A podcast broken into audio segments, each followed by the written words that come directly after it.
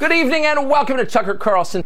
We're about to show you surveillance footage from Dallas, November 22nd, 1963. The mainstream media wants you to believe that this was a, quote, political assassination. But look at this footage. Do you see any political leaders getting assassinated? I don't. All I see are proud Americans out for a lovely drive on a sunny day in Dallas. Also, this isn't fake. This is really me, Tucker Carlson. If someone tells you this is fake, they are lying to you as part of a global conspiracy.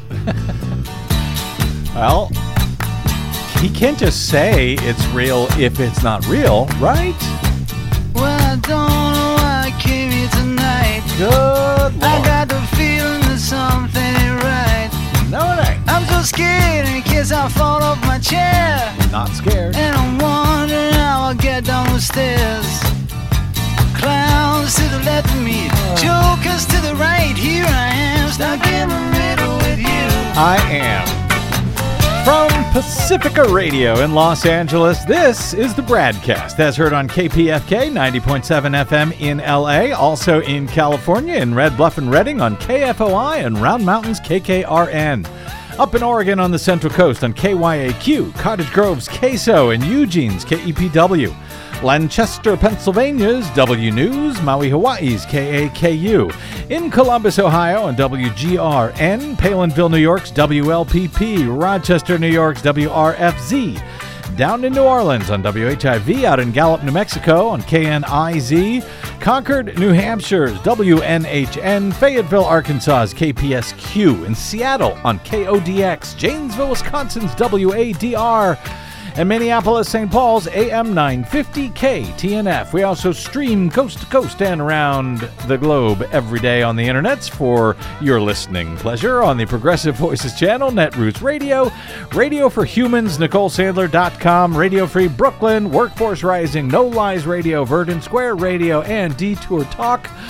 Blanketing Planet Earth, I'm Brad Friedman, your friendly investigative blogger, journalist, troublemaker, muckraker, all around swell fellow, says me from bradblog.com. Thank you very much for joining us today. Ah, boy. Uh, you know, uh, regarding that uh, Tucker Carlson bit at the top uh, of, of all the uh, terrible things that didn't happen on the day that JFK was shot. Yep.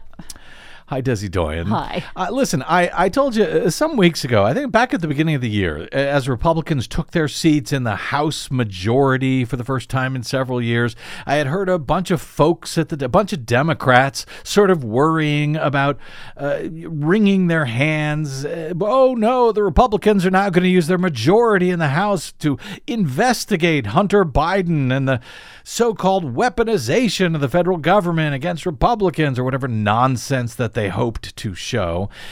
And, you know, and as I told you at the time, good luck to them with that. I, when they're you know when they're talking about investigating stuff and nonsense, only uh, only they are going to end up looking foolish, as far as I'm concerned. And if there is any sort of legitimate corruption or law breaking they uncover, well, great, glad to have it uncovered. But the phony Fox News manufactured stuff and nonsense put on parade in House hearings and so forth, I have zero worries about that. Uh, really, I you know, go ahead, impeach the president. See how that works out for you, Republicans. Now, as usual, uh, they will overplay their hands. They will shoot themselves in the foot, whatever metaphor you want to use. And when it's not only um, on Fox News, but actually in congressional hearings and so forth, they are much more likely to be called on, called out on their nonsense by the media, whether it's social media, whether it's the corporate media etc. So, to my surprise, even Democrats on some of these committees are now doing a great job of pushing back at the nonsense coming out of these uh, committee hearings themselves. For example, last week, as the New York Times reported, House Republicans spent months promising to use their majority to uncover an insidious bias against conservatives on the part of the federal government, vowing to produce a roster of brave whistleblowers from deep inside the FBI and other so called deep state government agencies who would then come forward to provide damning evidence of abuses aimed at the right. But, as the Time notes, the first three witnesses to testify privately before the new Republican led House committee investigating the quote, weaponization of the federal government have offered little firsthand knowledge of any wrongdoing or any violation of the law. That, according to Democrats on the panel who have listened to the accounts of these so called whistleblowers who don't actually appear to be whistleblowers at all. Instead, the uh, these uh, three guys, this trio, appears to be a group of aggrieved former FBI officials who have trafficked in right wing conspiracy theories, including about January 6, and who have actually received financial support from top allies of, wait for it, Donald Trump. A 316 page report compiled by Democrats includes a roster of witnesses whose interviews and statements to the committee are detailed, suggesting that Congressman Jim Jordan of Ohio, the chair of that panel, has so far relied on people who do not meet the definition of whistleblower and who have engaged in partisan conduct, calling into question their credibility. I'm shocked. In addition to promoting January 6 conspiracies, uh, these guys are also COVID vaccine conspiracists. They have called for dismantling the FBI entirely and so forth. The House uh, Democrats report notes that the men are tied to far right operatives and former Trump administration officials who, yes, have an interest in promoting false claims. Can you believe it? I can. These hearings are basically disinformation laundering, and I'm glad to see the Democrats are pushing back with evidence and no facts kidding. to say no. No kidding. One of the men, for example, uh, was a former FBI agent who had been suspended. So, yeah, he had an axe to grind. Another was a uh, former agent who was paid $5,000 by uh, Kash Patel. Trump's uh, one of his top loyalists. Quote, he was paid almost immediately after they first connected in November of 2022, and Patel has helped to promote the guy's forthcoming book on social media. He also found him a job as a fellow of an outfit that is funded in part by a group headed up by Mark Meadows, Donald Trump's former chief of staff. At one point during one of these guys' uh, testimony, the report notes he compared coronavirus vaccine mandates to a Polish reserve police unit during World War II. The quote, were basically engaging in genocide like the rest of the Nazi regime. Because, of course. So, Democrats took these guys apart in a very well documented and footnoted 300 page report uh, before Jim Jordan even knew what hit him. The biggest surprise here may be that Democrats in Congress did this. Good for them, getting out in front of it for a change. Maybe, uh, maybe congressional Democrats have finally figured uh, figured this game out. Am I I, am I so. too optimistic there? You We'll might see. be, but Yeah. you know, it's early yet.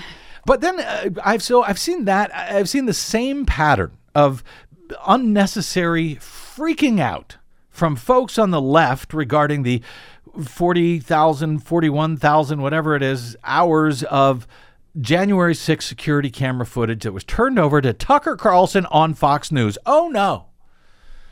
I mean, good lord, MSNBC has been freaking out about uh, that footage uh, around the clock pretty much since the news was announced last week. And, you know, when I heard about it, I thought, oh, well, big whoop. Good luck with that, Tucker.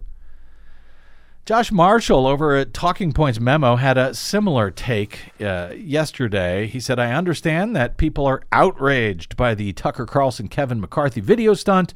It's natural and understandable to react negatively and angrily to liars and traitors, but this is not at all the best or most effective response.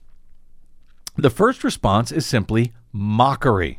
And I agree, which is why we opened with that rather convincing, if completely and totally fake, Tucker Carlson clip that was put together, I think, uh, by The Daily Show. Is Right. that from them? Yes, it is. Completely fake, but very well done. Yep. Uh, Marshall uh, goes on to say that's the most logical response, mockery, and also the most effective.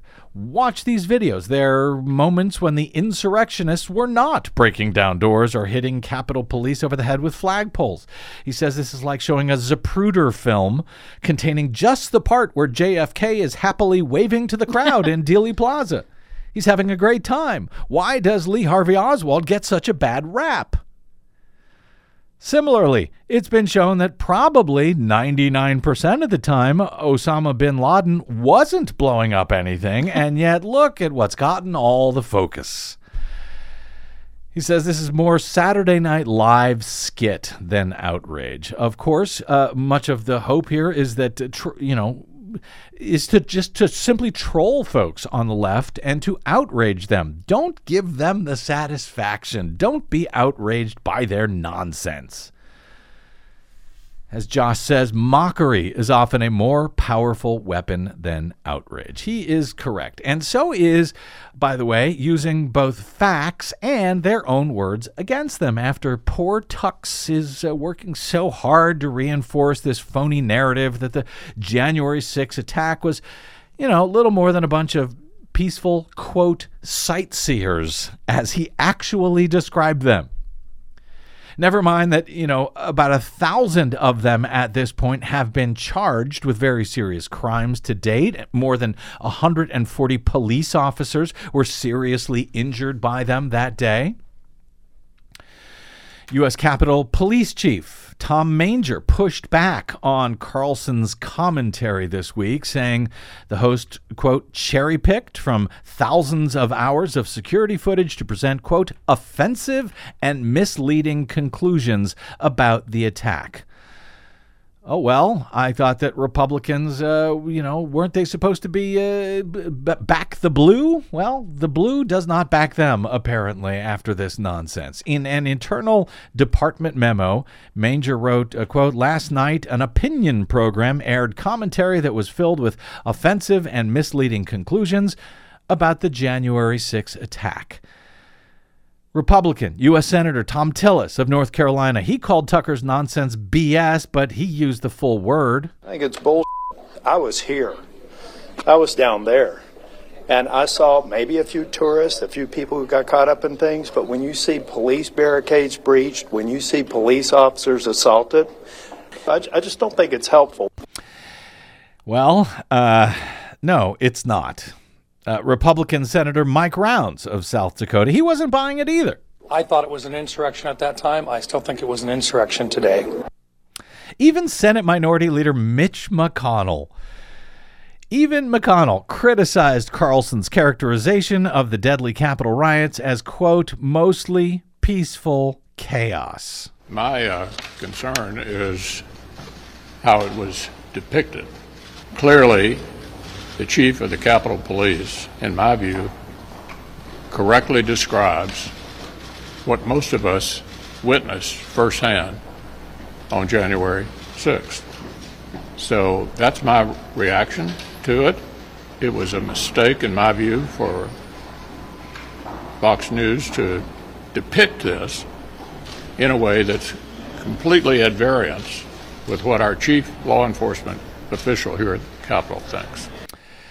So, you know, there's mockery, there's using Republican words uh, against what Republicans are doing, but perhaps the most damning critique. Uh, may have come from, believe it or not, Fox News itself, which is currently embroiled in a very serious defamation lawsuit filed by Dominion Voting Systems regarding the uh, evidence showing that Fox knew that it was lying to its audience when it made false claims about the 2020 presidential election having been stolen from Donald Trump. That could end up costing the fake news outlet at least $1.6 billion, with another lawsuit from a different voting machine company lined up behind it for $2.7 billion. So, uh, yeah, I don't know if that is what explains this coverage from Fox News about Fox's own misleading coverage from Tucker Carlson. But if Fox is going to take down Fox, who am I to stand in the way? This is from Bret Baier's supposedly straight news program with Fox reporter Chad Pergram. Here's our entire report. We haven't edited this a bit. Breaking tonight, we have new video to show you of the January 6, 2021 Capitol riot. It comes from our colleague Tucker Carlson. House Speaker Kevin McCarthy granted Tucker an exclusive first look at more than 40,000 hours of security camera images from the Capitol building on January 6th that were hidden from the public for more than two years. Speaker McCarthy's decision, though, to produce those tapes in the way he did drew criticism from mostly Democrats over recent days.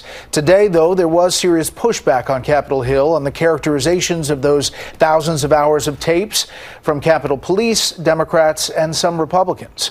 Here's senior congressional correspondent Chad Pergram.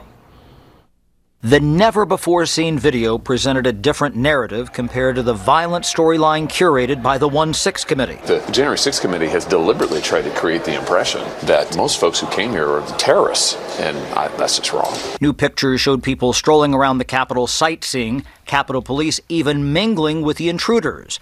But other Republicans paint a different picture of January 6th. There were a lot of people uh, in the Capitol at the time who uh, I think. Um, were scared for their lives. So uh, you can, you know, however you want to describe it, but it was a, it was an attack on the Capitol. When you come into the chambers, when you start opening members' desks, when you stand up in their balcony, to, to somehow put that in the same category as a, you know, permitted peaceful protest is uh, is just a lie. Capitol Police Chief Tom Manger says, quote, the opinion program never reached out to the department to provide accurate context. Senate Minority Leader Mitch McConnell agrees with Manger that the new video lacks a proper frame of reference. My uh, concern is how it was depicted, which is a different issue. Clearly, the chief of the Capitol Police, in my view, correctly describes what most of us witnessed firsthand. McConnell questioned how the show handled the video on the air. It was a mistake, in my view, for Fox News to depict this in a way that's completely at variance with what our chief law enforcement official here at the Capitol thinks. Rioters outmanned officers 58 to 1. A congressional security source tells Fox the mob controlled the Capitol for nearly two and a half hours. That's why officers appeared to chat casually with rioters. Officers do what they can to de escalate situations rather than escalate the situation to something worse. It's really a form of self preservation. Manger said the program cherry picked from the calmer moments and doesn't show the chaos and violence. The Capitol Police wouldn't comment for this story. Sund lost his job because of the riot. The level of violence I saw on January 6th was something I had not seen before. I just don't think the depiction that it was, you know, a walk in the park uh, is is true and accurate. House Speaker Kevin McCarthy promised to release all video from congressional security cameras. The American public should actually see all what happened instead of a report that's written for a political basis. Democrats argue the tape release exposes security vulnerabilities. Speaker McCarthy has played a treacherous, a treacherous game by catering to the hard right. The feds have arrested 999 defendants connected to the riot. 106 were charged with using a deadly weapon. They assaulted 140 police officers, some so badly they'll never return to work. Capitol Police Officer Brian Sicknick was seen walking in the new video by himself. He died the next day from a blood clot. Sicknick's partner, Sandra Garza, said she's appalled, and the video downplayed his death. Bret? Chad Pergram, live on Capitol Hill. Chad, thank you. And to be clear, no one here at Fox News condones any of the violence that happened on January 6th. wow. Wow, Fox News. Uh, that that liberal Fox News was pretty rough on Fox News, huh? They can do a good job with the news when they try. Yeah, dare I say almost fair, almost balanced? Imagine that. So yeah, even Fox ain't buying it. Uh, so you know, I, I I am not particularly troubled that Kevin McCarthy gave Tucker Carlson forty thousand hours of video. It just gives. Uh, you know, Tucker more material to make a jackass of himself, frankly. Uh, now, that said, there are things, plenty of them, to worry about when it comes to the mass brainwashing of Americans, particularly by the disgraced former president, as yes, echoed for years on Fox News. And yes, that former president still has command over the Republican Party, and yes, even over Fox News. The Republicans in Congress and at Fox, they cannot wait, it seems, to step on whatever rakes they can find sitting around. But with all of that chaos comes a, a, desire, I fear, for order. Yes, even from, dare I say it, both sides. And some new research from a few political scientists at Allegheny College in Pennsylvania may now serve as a warning sign for the direction that many voters in this country, on the right and even on the left, are headed in. That research and those researchers join us next on the BradCast. I'm Brad Friedman.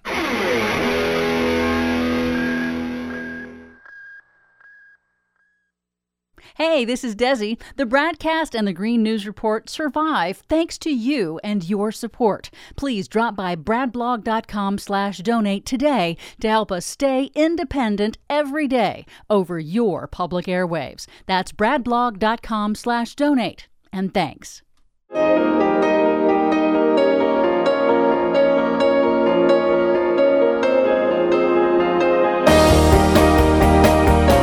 Welcome back.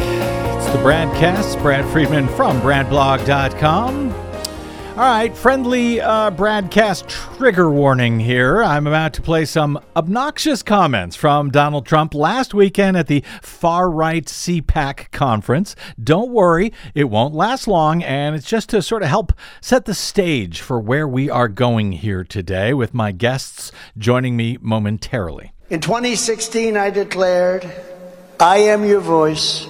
Today I add, I am your warrior, I am your justice. And for those who have been wronged and betrayed, I am your retribution. I am your retribution. Not going to let this happen. Now that's uh, creepy. I understand it, it's very creepy, but that's what's going on out there in right wing land right now with the guy who is, at least by all best guesses and polling at this hour, certainly the front runner for the 2024 Republican presidential nomination. The remarks, of course, at CPAC were hauntingly Hitler like. And I don't say that by way of trying to win a Godwin's Law award here. Godwin's Law, of course, for those not familiar, is defined by the Oxford English Dictionary as a facetious aphorism maintaining that as an online debate increases in length, it becomes inevitable that someone will eventually compare someone or something to Adolf Hitler or the Nazis. I, of course, just jumped right to it. Well, in this case, it's because I am being uh, quite literal in comparing Trump and his retribution comments and others at CPAC over the weekend as distinctly and almost literally Hitler like. Our friend Will Bunch, columnist of the uh, at the uh, Philadelphia Inquirer, cited the words of legendary Welsh journalist Gareth Jones writing after he had attended an Adolf Hitler rally in Germany on March 2, 1933. And he said, quote, Hitler is the Wagner of oratory, a master in repeating the leitmotif in many varied forms. And the leitmotif is, quote, the regime in Germany has betrayed you. Our day of retribution has come. Jones went on to note after that uh, Hitler rally, just months after he'd become German chancellor, that, quote, his use of the brass instruments of oratory is Wagnerian, and he thunders out his resounding blows against Bolshevism and against democracy. Again, that was from a journalist on March 2 of 1933, a warning, if you will, after witnessing a rally uh, by Adolf Hitler, who had risen to power largely through the democratic electoral process in Germany at the time. For many years, uh, and I, I, believe I've discussed this before on this show, but I've pondered the ending to one of my favorite movies of all time, Charlie Chaplin's The Great Dictator, in which Chaplin, in his first uh, talkie picture, plays both a poor Jewish barber living in the ghetto of the German like fictional nation of Tomainia and Tomainia's very Hitler like leader who, through a series of mix ups, becomes arrested after he's confused for the Jewish barber, and then Chaplin's Jewish barber is pushed up onto the stage to give a speech to the dictator's fanatical followers. And while those followers had, throughout the rest of the film, been seen going wild for the dictator's hate rhetoric, the simple Jewish barber had another message of peace and love and hope amid the ongoing war. The crowd did not know what to make of it at first, but after he became more and more impassioned, and dare I say it, Hitler like, but in his message of peace, not hate, the rabid crowd eventually becomes equally rabid in favor of that message of love and peace, which I always took to suggest that people for good or bad, love to be led by charismatic leaders who may use that charisma for good or for evil, or for autocracy versus democracy. When used for good, great orators can move us toward a better world. When used for evil, well, as Chaplin himself suggested years later, if he had known what was really going on in Germany at the time he made the film, he would have had a very difficult time making it at least into a comedy, even a satirical one. And with all of that in mind, America seems to be at a very tenuous moment in our own history where we could easily lurch toward authoritarianism under a charismatic leader who calls for bending the rules to offer retribution, or someone who is willing to use the levers of government in the furtherance of transparency and peace and, yes, democracy. And with all of that said, I was interested uh, recently to trip across some new research published last month by The Conversation, a nonprofit news site that works with academics from researchers at the uh, Center for Political Participation at Allegheny College in northwestern Pennsylvania. It might be comforting, they write, to think that American democracy has made it past the January 6, 2021 insurrection. That, according to Allegheny's Tarah Williams, Andrew Bloeser, and Brian Harward. But our research shows that a wide range of American people of all political stripes seek leaders who are fundamentally anti democratic, anti small d democratic. It's true, they note, that many who participated in the insurrection are facing consequences, including prison time. Many candidates for state office uh, who falsely claimed that Donald Trump won the 2020 presidential election, lost their races, and the congressional committee investigating the insurrection voted to refer Donald Trump to the Department of Justice for criminal charges. But more than 100 members of Congress who objected to the results of a free and fair election in 2020 won their re election campaigns in 2022 and at least seven people who attended the Stop the Steal rally in D.C. on January 6 have since been elected to state legislatures, and in fact, two have been elected to Congress. As scholars interested in how committed citizens are to democracy, uh, the researchers write, we wanted to measure whether regular Americans want someone who will abide by democratic traditions and practices or will dispense with them. Using a nationally representative sample of 1,500 respondents, they found that a large proportion of Americans are willing to support leaders who would violate democratic principles. Again, small d, democratic principles. About two decades ago, they note, an important study found that roughly one in four Americans supported leaders who are uncompromising and take decisive action. These people said that they would prefer non elected experts to make decisions instead. Our study, they write, Dupli- uh, replicates this finding nearly 20 years later, but sheds light on a troubling reason for this preference. Their survey ask people about their willingness to support leaders who promise to protect them by any means necessary, even if that meant violating expected standards of behavior. in a democracy, a set of principles often called democratic norms. Based on existing research about the strategies that leaders with anti democratic tendencies use to build public support, and about behaviors that foreshadow the early stages of democratic decline.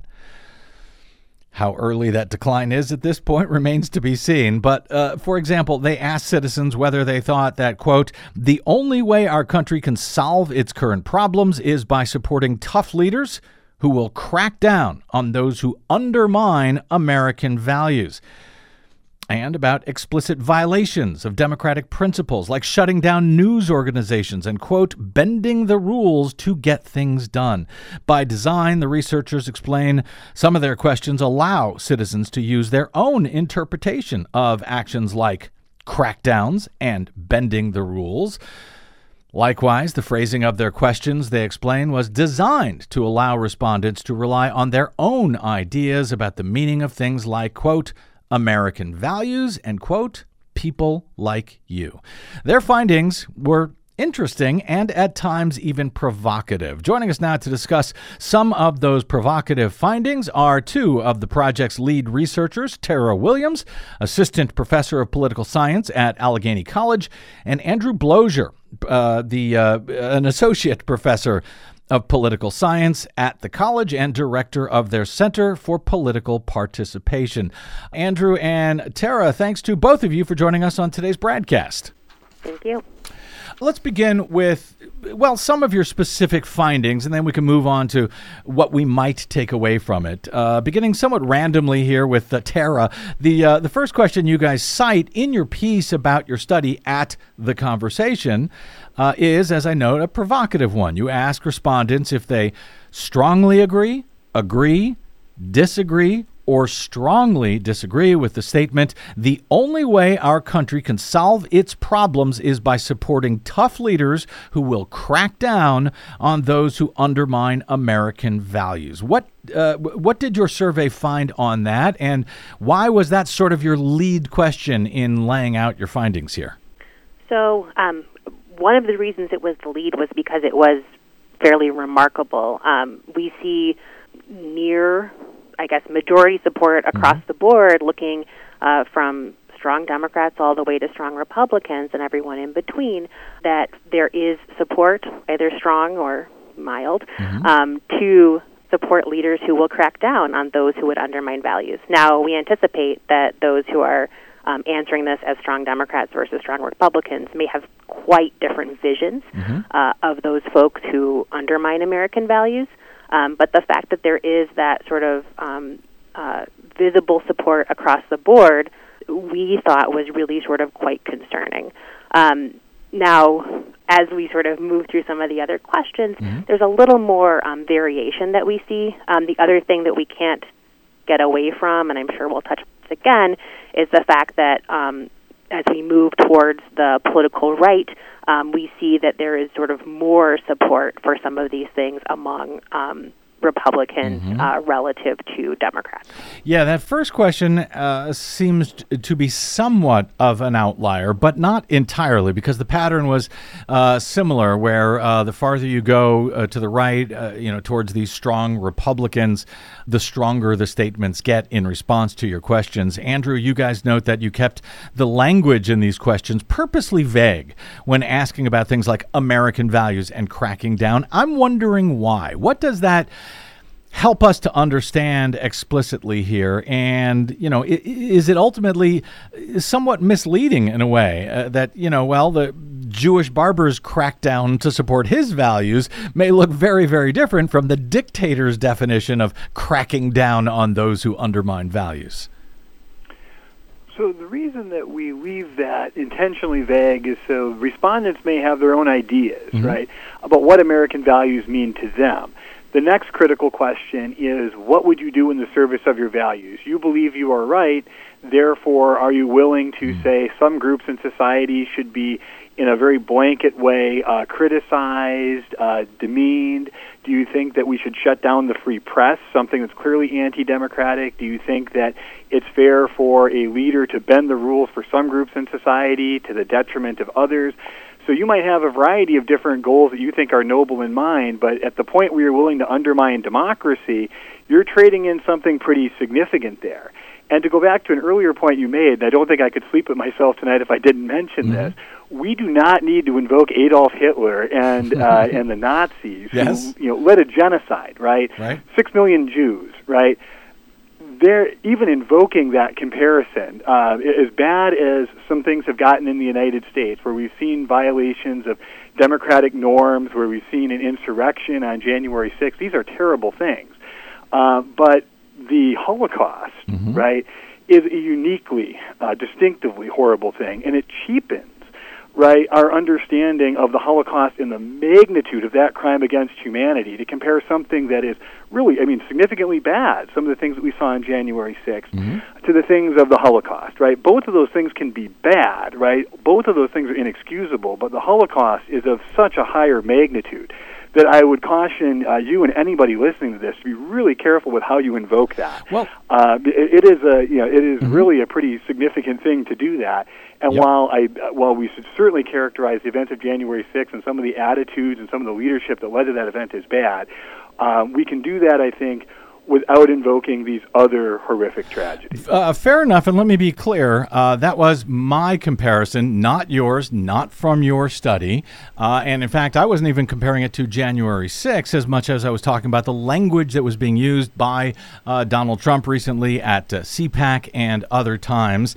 And that was my uh, comparison, if you will, or my context and background to this study because you know, I, I noted the uh, the early days, if you will, of, of Hitler when we saw very similar language, and there really is a question of what will Americans allow to happen that was, in my mind, sort of uh, underscored by uh, their responses to some of your questions. Again, this was me, not you, but yeah, go ahead. Yes, and, no, and, and to give us, you know, another way of thinking about it, right?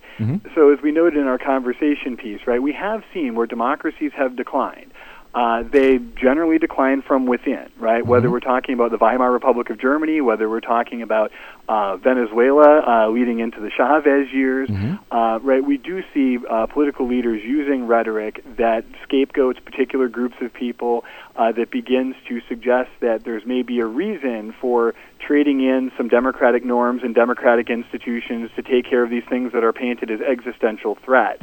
And so we have seen that in the United States too, including with Donald Trump using language that's been racialized, that's been xenophobic, right? Uh, these sorts of things. Uh, we have seen Donald Trump using that language and suggesting that there does need to be aggressive measures taken against uh, populations that he has deemed uh, to be concerning. And so, even just sort of focusing it there and coming back to your question about, well, why do we leave American values vague? We wanted respondents uh, coming into this thinking about, well, what do I think is the right way for America to be, uh, and what would I be willing to do in defense of it? And so, and so, to that end, right, we do see, as uh, Professor Williams mentioned, significant proportions of people across the political spectrum, but especially on the political right, uh, Republicans and strong Republicans, who are willing to say that you know crackdowns on entire groups, shutting down the free press, uh, and bending the rules for people like them would be acceptable in service of what they think America should be, and that really is the pattern. Uh, that we want to be really concerned about, right? Because we certainly see it more right now in the political right among uh, self-identified Republicans. But the fact that some of those attitudes also exist fairly widely among uh, Democrats should also be a concern because when we start to see, when one group starts to see another group as an existential threat, these are the things that can pull apart the fabric of society and that can really uh, undermine democracy. If you think your political rival is, you know, is an existential enemy, right? That's what starts leading people down this road of saying, well, they would do it to us, so we better do it to them first. And then you have potentially a really significant problem on your hands. And so that's what our research and other research that's been coming out similar to our own, I think, is pointing to. that that's not merely hypothetical. That those Mhm. attitudes are there on both sides of the spectrum, but more widely right now on the political right. Those attitudes are there to be tapped into, which really does make this a very challenging situation for American democracy. It does, and I want to underscore that. That's why one of the reasons I wanted to lead with uh, that uh, question that you guys did, showing that yeah, there was a whole bunch of Democrats. Uh, I think uh, majorities in every uh, category, by and large, strong Democrat, Democrat. I think the uh, uh, the one exception was leans Democratic. That was the maybe the only uh, group who didn't have a full majority who was in favor of that uh, question about tough leaders who will crack down on those who undermine uh, American values. But there is, as you say, a very similar pattern throughout uh, when it comes to Republicans. As to the sort of the broad language that you use here, uh, for example, one of the last uh, statements you quote in your piece at the conversation uh, is uh, asking whether they, uh, you know, agree, disagree strongly, and so forth. To the statement, to protect the interests of people like you, political leaders must sometimes bend the rules to get things done. Tarah Williams, I'm wondering what we should take from that. If if the question was, for example, you know, do I support uh, bending the long-standing tradition in the U.S. Senate to allow senators to block the appointment of federal judges in their home state with, you know, the, the so-called simple blue slip for no legit reason at all is, you know, just if they want to block it, they can. Well, I might have supported that Senate rule when it was uh, before it was then bent by Republicans when they took control of the Senate, but I don't believe in unilaterally disarming. So I think Democrats should now bend that rule as well to end the obstructionism uh, of uh, you know judicial appointments and so forth. Is that an inclination in and of itself toward authoritarianism, or is it a uh, you know sort of a common sense response to obstructionism when it comes to politics? So I, I hear your question, and I think there's probably some room in in the question framing. We didn't uh, ask sort of like open-ended follow-ups to get a sense of what people were thinking about. I think that would have been really interesting and Mhm. maybe a good area for future research. But I don't think it is necessarily the case that those are the things that we're picking up on. Partially because, um, for the example you just gave, only people who are probably extremely politically interested would sort of have that on the top of their head. Mhm. Um, I think maybe maybe thinking about the filibuster could possibly be something that Mhm. maybe is slightly widely um, more widely thought about that people might have been thinking about when considering bending the rules. But I think sort of the the vagueness of the question, right, um, about bending the rules in general. That's not sort of applying it to those specific cases, right? It suggests something about not following laws or norms, right, in order to accomplish things. Now, I I hear um, uh, sort of your point, but I think there's there's as people move further away from what what is standard, what the rules do look like, um, and the other thing to sort of keep in mind, right, um, is that this is about uh, a protective urge to protect the interests of people like you, right? So this is to to um, get something, right, for uh, a particular group. Um, that is still a, a concerning uh, a concerning view for folks to be holding, even if there might be sort of a, a smaller cadre of people who are thinking very narrowly about what these um, questions are suggesting. And I don't think it's um, irrelevant that, in particular, when we're thinking about the bend the rules question, um, we see that strong Democrats are the only ones who come close to rivaling Republicans in their support for it. Um, and that seems to really sort of correspond to other uh, research in political science um, that has looked at when people are willing to make trade offs between democratic practices and sort of partisan goals. And so, in particular, um, there's other studies that basically give people the option to support particular candidates. And in some cases, they give them information that this candidate might violate various kinds of democratic norms. And they looked over a lot of specific ones. So we do have some information besides just our study um, to kind of think about what specific norm violations and their support might look like. And so um, in those cases, what those researchers have found is that it is the strong partisans who are willing to support people who share their partisan stripe, even if it comes with democratic trade offs. And so we suspect that what we're getting here is something very similar um, because of how that breakdown looks. I want to be uh, careful where possible to not, you know, both sides this issue because on most of the questions there really was a, a fairly stark difference between the Democratic side of the spectrum and the Republican side of the spectrum. But uh, the the response that I actually found most troubling uh, was the one in response to the uh, statement: "If political leaders believe that a news organization is attempting to undermine American values."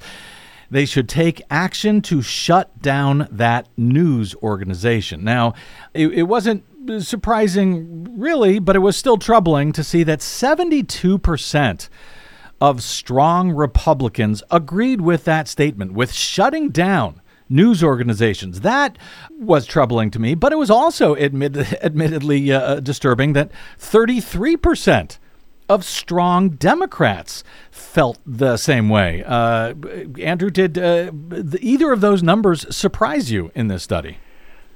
Well, particularly the number of strong Democrats, right? So we have a narrative in in American uh, political history, right, going back at least to the 1970s, right, of conservatives, Republicans, going back to Spiro Agnew's, right, mm-hmm. negating the bonds of negativism, right, Right. all that, uh, saying that the the mainstream media has a political agenda, and it's a political agenda that's antagonistic to conservative values and is antagonistic to the Republican Party and its values. So there's been a narrative on the political right about the news media uh, being uh, biased in that way for a long, long time. And then with the rise of Fox News, particularly the primetime lineup, not straight Fox News, not Chris Wallace and Shep Smith when they were on, but some of the primetime lineup, right? You have seen, right, commentators uh, who have raised concerns not just about bias, but about sort of anti-Americanism coming from critics of the political right or critics of Fox News. And so when you see 72% of strong Republicans saying, um, you know, if the media is anti-American, maybe that's a significant problem. There's a narrative that's been out there for a long time that's maybe uh, kind of warmed people up to that thought that maybe there is a concern about the mainstream media that needs to be addressed through pretty bold measures. Uh, but it was a little bit more surprising to see that you know about uh, one in three strong Democrats uh, had similar views. And so going back to this question about you know given what America and American values means to you, what are you willing to trade in for it in terms of democracy? That one is a, a pretty significant concern. That one in three strong Democrats, Yeah. thirty percent of people who are more just general Democratic identifiers would say that it would it would be appropriate to shut down the free press if it meant that there was a violation of their vision of American values.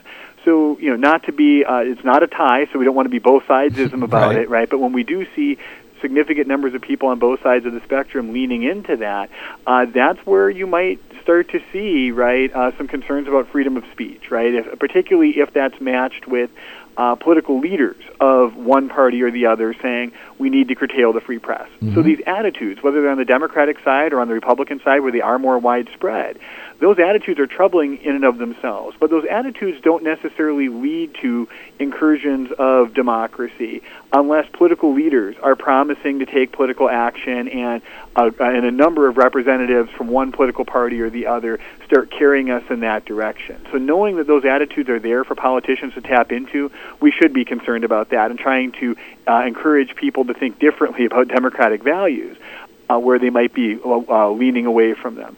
Uh, but the other concern here is we also need to be mindful of the political leaders who are tapping into those values and trying to do what we can to make sure that those kinds of political leaders aren't uh, elected into positions of power where they really can carry us over that cliff. Uh, you note, uh, Tarah Williams, that uh, you tried to structure these questions in this study in a way that would sort of mirror previous similar studies in past years. How did your findings in uh, this study match up with previous ones? And are these, you know, are these issues getting noticeab- noticeably worse here in the U.S.? Are they getting better? Are they about the same as as political scientists have found in uh, in previous years? So, um, to some extent, the answer is we don't know. But let me uh, like expand on that a little bit. So um, we were sort of trying to come uh, back at this um, political science research that focused on stealth democracy. This idea that people kind of wanted to get stuff done that sort of predicted that we would have a not very participatory um, public, uh, and um, and that sort of people were willing to say like, well, let's just let the people who know how to do it do it and do it in a way that's not too conflictual because it's sort of like ugly to watch the sausage be made. Um, and so what we find in terms of the the similarities there is that it looks very similar um, currently in terms of those people who want decisions made you know, um, in uncompromising ways that take decisive, fast action that don't uh, engage in, in conflict.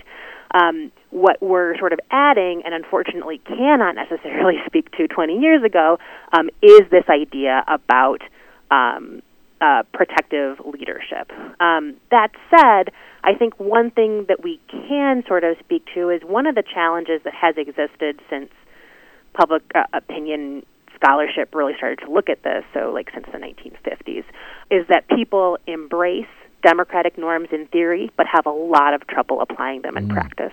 And I think our uh, scholarship fits really nicely within that tradition to say that people are sort of still struggling with this, right? Um, and if anything, there's part of me that thinks this might be a reason to wonder if even the sort of abstract embrace of democratic norms is eroding a little. As I'm hearing your discussion even about the, the free press issue, um, I, I don't know that that would have been as much of a question um, 20 years ago or more. And uh, just to be clear, Tarah, the, uh, the uh, this your article at the conversation is based on your full study. I'll link to it, of course, at uh, Cambridge University Press. It's titled "Are Stealth Democrats Really Committed to Democracy?" Now, I uh, just to be clear, I, I think uh, you're talking about supporters of small d democracy, not you know members of the Democratic Party. but just to be clear, your definition of stealth democracy in this context. Yes, so stealth democracy is um, a notion that there are some individuals who would prefer a government they don't really have to see. They don't like the sort of high conflict politics. They think people making compromises is sort of like weak um, or sort of failing to, to represent values. Um, and they think it's like a slog, which, let's be honest, policymaking is. Um, and so, for those reasons, people who are sort of stealth Democrats tend to prefer this expedient process that, in a lot of ways, looks distinct from what we think about as the um, like necessary machinations of democracy. Uh, democracy? No, I know. It actually, it stealth democracy actually sounds sounds a lot like autocracy. Unless yeah. I'm missing something here. Uh, that is not how they were interpreting it, Uh-huh. but I think like one of the things that our piece tries to tries to make clear is that in at least in 2018, um, there's reasons to think that a certain kind of embrace of something that's closer to, um, you know, go it alone, um, dictator style Mhm. leadership uh, is something that's embraced by some of these folks. And curiously, right, this is uh, where the idea for the paper came from. So I teach a course on Introduction to American Politics, and one of our co-authors, her name is Candace Crawford, was a student in the class at the time, and we were reading some of this original scholarship about stealth democracy, which the authors, right, in, and some very path-breaking research interpreted as people like the idea of democracy, they just don't want to see it. That's what makes it stealth, right? Okay. And so if your political leaders will, you know, think we don't need to talk, we can just take action, that compromise is just selling out, right? And so you can have these really strong, decisive leaders who just cut through the muck and mire of politics and do it for you, and you don't even have to to see it or think about it. Um, you know, people their interpretation was people still like to know they were living in a democracy and that we had these things like elections and fair processes, but then they wanted their politicians to be able to go off and just take care of all the problems for them, and they didn't want to have to think about it. They wanted benevolent, common good oriented leaders. They say in the uh, the book Stealth Democracy uh, by the people who originated the term, uh, uh, John Hibbing and Elizabeth Theiss-Morse. And so when we read this piece in my uh, my Intro to American Politics class, uh, it was like 2016, 2017, and as students were reading it, and Candace Crawford in particular, uh, she and I began having this conversation after class, saying, "Do we think that that still holds up today? Or when people say they want uncompromising, decisive leaders, um, are they looking for something that uh, is uncompromising and decisive, but in the service of things that might be anti-democratic? Mm-hmm. Is that where uh, we're starting to drift?" And so we did our study in 2018, so two years after some of these concerns began to creep into our politics through the Donald Trump candidacy for president, but two years before the events of, uh, of January 6th, the insurrection in 2021. And so we were kind of looking at this saying, well, do we have a problem that scholars 20, 25 years ago wouldn't have been able to anticipate? So to Professor Williams' point, you know, we don't know if Americans had these same kinds of attitudes uh, 20 years ago, but because of recent political developments, there's every reason to be concerned about them today. I've got about 30 seconds here left uh, for, and I want to get a quick answer from both of you guys, Professor Tarah Williams uh, and Professor Andrew Bloeser. Anything, uh, we'll start with uh, Tarah, that uh, caught you by surprise in this poll, any uh, or in this this study? Anything that you didn't see going in, but you came out with that sort of caught you off guard? Um, I think just the amount of people who are willing to embrace some of these things. Uh, I think you know you point to a good um, notion that there's there's more to unpack there, but I think the fact that this is high means that we have to be vigilant and we have to think about um, who our elites are and what they might be tapping into. Uh, Andrew, very much the same. Uh, that these are very widespread political attitudes uh, should leave us for cause for concern and should leave us feeling with you know, a sense of vigilance mm-hmm. about how do we, through public education, through uh, discourse, through media, things like we're doing today, how can we find ways of strengthening uh, commitments to democracy, about going back and remembering things that we may have forgotten about what it means to be a small d Democrat. Uh, that uh, that certainly on both sides of the aisle, but particularly among Republicans right now, there's a lot of that relearning I think that needs to happen, mm. so that we don't find ourselves in a situation that uh, that becomes increasingly dangerous to democracy. That's going to take a lot of work from all of us. Yeah. And and and not to uh, be an advertisement here for Washington Post, but the notion that democracy should take place behind closed doors, you know, the work, the sausage making, uh, in darkness, if you will. Uh, again, that that doesn't sound like democracy. That begins to sound uh, much more like a totalitarianism, aut- autocracy uh, which clearly we have begun to flirt with in this country. And it's uh, troubling indeed. Lots of inf- uh, I- interesting uh, information and uh, things to think about in your study. I will, of course, link to that at theconversation.com and to the uh, full study as well. Uh, uh, professor Tarah Williams is assistant professor of political science at Allegheny College in northwestern Pennsylvania. Professor Andrew Bloeser is an associate professor of political science at Allegheny and the director of the college's Center for Political Participation. Thank you guys both for joining us today on the broadcast. Thank you. Thank you very much for having us. I'll tell you, it was. I, I kind of had to wrap my uh, brain around this, Desi Doyen, when I saw the, the name of their study. Uh, are stealth Democrats really committed to democracy? They talk about stealth democracy, the idea right. that you have democracy in secret. That does not sound like democracy to me. Well, you know, government that works in the background so you don't have to think about it. I can understand that that feeling, mm-hmm. but their study is very troubling and concerning about how people are many people are willing to trade off democratic values for a little bit of peace. Well, I'll tell you what, that's how autocracy happens when yeah. you put it all behind closed doors. If you don't want to watch the sausage making, don't. Look away but to hide it away and entrust it to elected officials and presume, oh, they'll take care of it. And if they need to, you know, shut down news sites.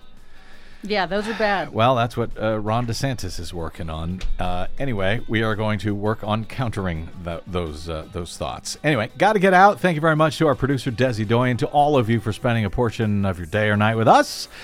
If you missed any portion of today's program or just wanted to hear it again, you can download it for free anytime at bradblog.com. That is made possible by those of you kind enough to donate to us via the website or go straight to bradblog.com slash donate. Couldn't do it without you. Thanks uh, in advance.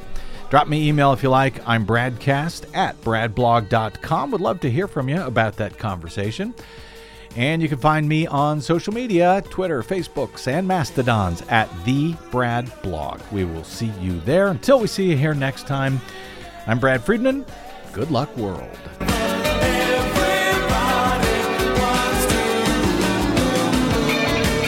You're listening to the Bradcast. We are 100% listener supported thanks to listeners like you who stop by bradblog.com slash donate.